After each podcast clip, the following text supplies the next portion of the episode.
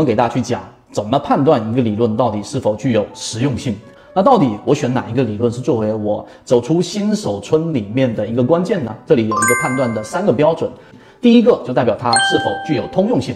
有一句话呢，它在引用当中被广泛的流传，就是地图不等于地域。这句话的意思实际上是在挑战哲学里面的符合论，也就是说，一张地图它不可能完全的一比一的还原整个世界，但是呢，它也没有必要需要完成一比一的这种还原，但它必须要对我们有帮助、有实用性。第一，它必须具有通用性的一般性。什么叫一般性呢？也就是说，它一张世界地图，或者说呃一张中国地图，它能够呃反映出大部分的情况。我想要去哪个地方，我都能找得到。这是第一个，它具有一般性。如果你要把一比一的去完成，其实是不现实的。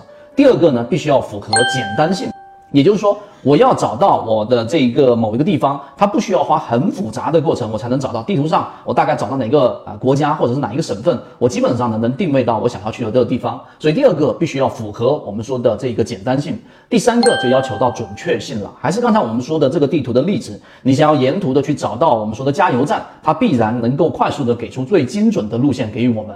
你会发现这三个标准，一个就是一般性，一个就是简单性，一个是准确性，它实际上是没有办法同时满足的。所以你在筛选一个模型理论的时候，大家呃到底以什么样作为一个标准呢？有一个非常著名的管理学家叫做卡尔维克，他说过一个叫做这个理论之中，大家可以想象一个钟的一个面积，上面是十二点，下面是六点。那么在十二点的位置呢，就是刚才我们所说的一般性。那么在这个八点钟的这个位置呢，实际上就是我们说的简单性。在这个四点钟这个位置呢，就是我们所说的这个准确性。你想一想，到底我们筛选的理论在卡尔维克里面，它有一个倾向啊。这里面我就直接把答案告诉给大家，它筛选的就是十点钟理论。因为你会发现，没有任何一个理论它可以同时符合以上三个这个条件。但十点钟这个方向，它比较倾向于一般性。同时呢，它又能更加接近于我们说的简单性，当然它也就不那么的准确了。好，回到我们最主轴的一个话题，实际上我们国内的交易系统当中，你想一想，有很多的模型啊，或者说技术分析的系统里面，它有很多它是非常非常的精准的，但它实际上非常非常的复杂。所以我们在给大家所说的圈子当中，一直推崇的国内适合所有新手交易者呢，就是我们一直在说的缠论。为什么？那大家也可以想一想，缠论这一个交易模型是属于刚才我们说的理论之中的哪个位置？实际上，它就是刚才我们说的，它也是一个十点钟理论，因为它具有一般性。一般性是指所有的这一个标的，你拿出来，它都完全符合在缠论里面所讲的这一些我们所说的原理。例如说，当它形成下降趋势的时候，它必然符合下降趋势的标准；上升趋势也是符合上升趋势的标准。一旦形成背驰，它都是在每一个标的上都可以找到一个对应的位置。所以一般性它符合了。第二个呢，就是我们所说的简单性，也就是说，一个理论你要拿到上手。举个例子，我们常说的道氏理论。如果你要把道氏理论啊，或者说波浪理论，这个千人千浪，你不同的人去数，它的浪都是不太一样的。所以呢，这代表着它在这一个标准性上，它是有一定的这个问题的。而我们啊，想要去进入到某一个理论，刚才我说的波浪理论，实际上你大概三年五年都不一定能够吃得非常透。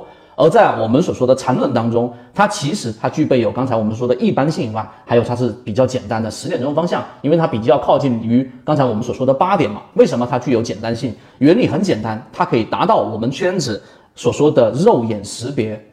因为缠论里面最核心的就是我们说的中枢啊、笔呀、线段呐、顶底分型呐、背驰啊、级别这几个重要的概念，你只要大概的理解。那么实际上，任何一个标的在你面前，你都能很清晰的判断它到底是第一类型买点还是第二类型买点，而且是刚才我们所说的肉眼识别。当然，它不具备有非常高的精准性，是因为你要想这个入门，你要想去走出新手村，你所需要持的装备一定是非常的这个轻便，一定是要非常的实用。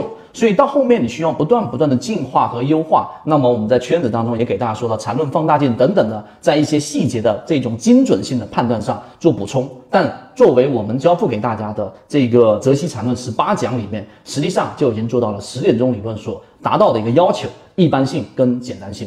所以大家可以用这个作为一个判断的。好，进讲，帮助大家建立一个完整的交易系统。所以你想进一步完善自己的交易框架和模型的话，可以拿出手机一步关注“股掌之上”公众平台，加入实战圈子，进一步系统学习。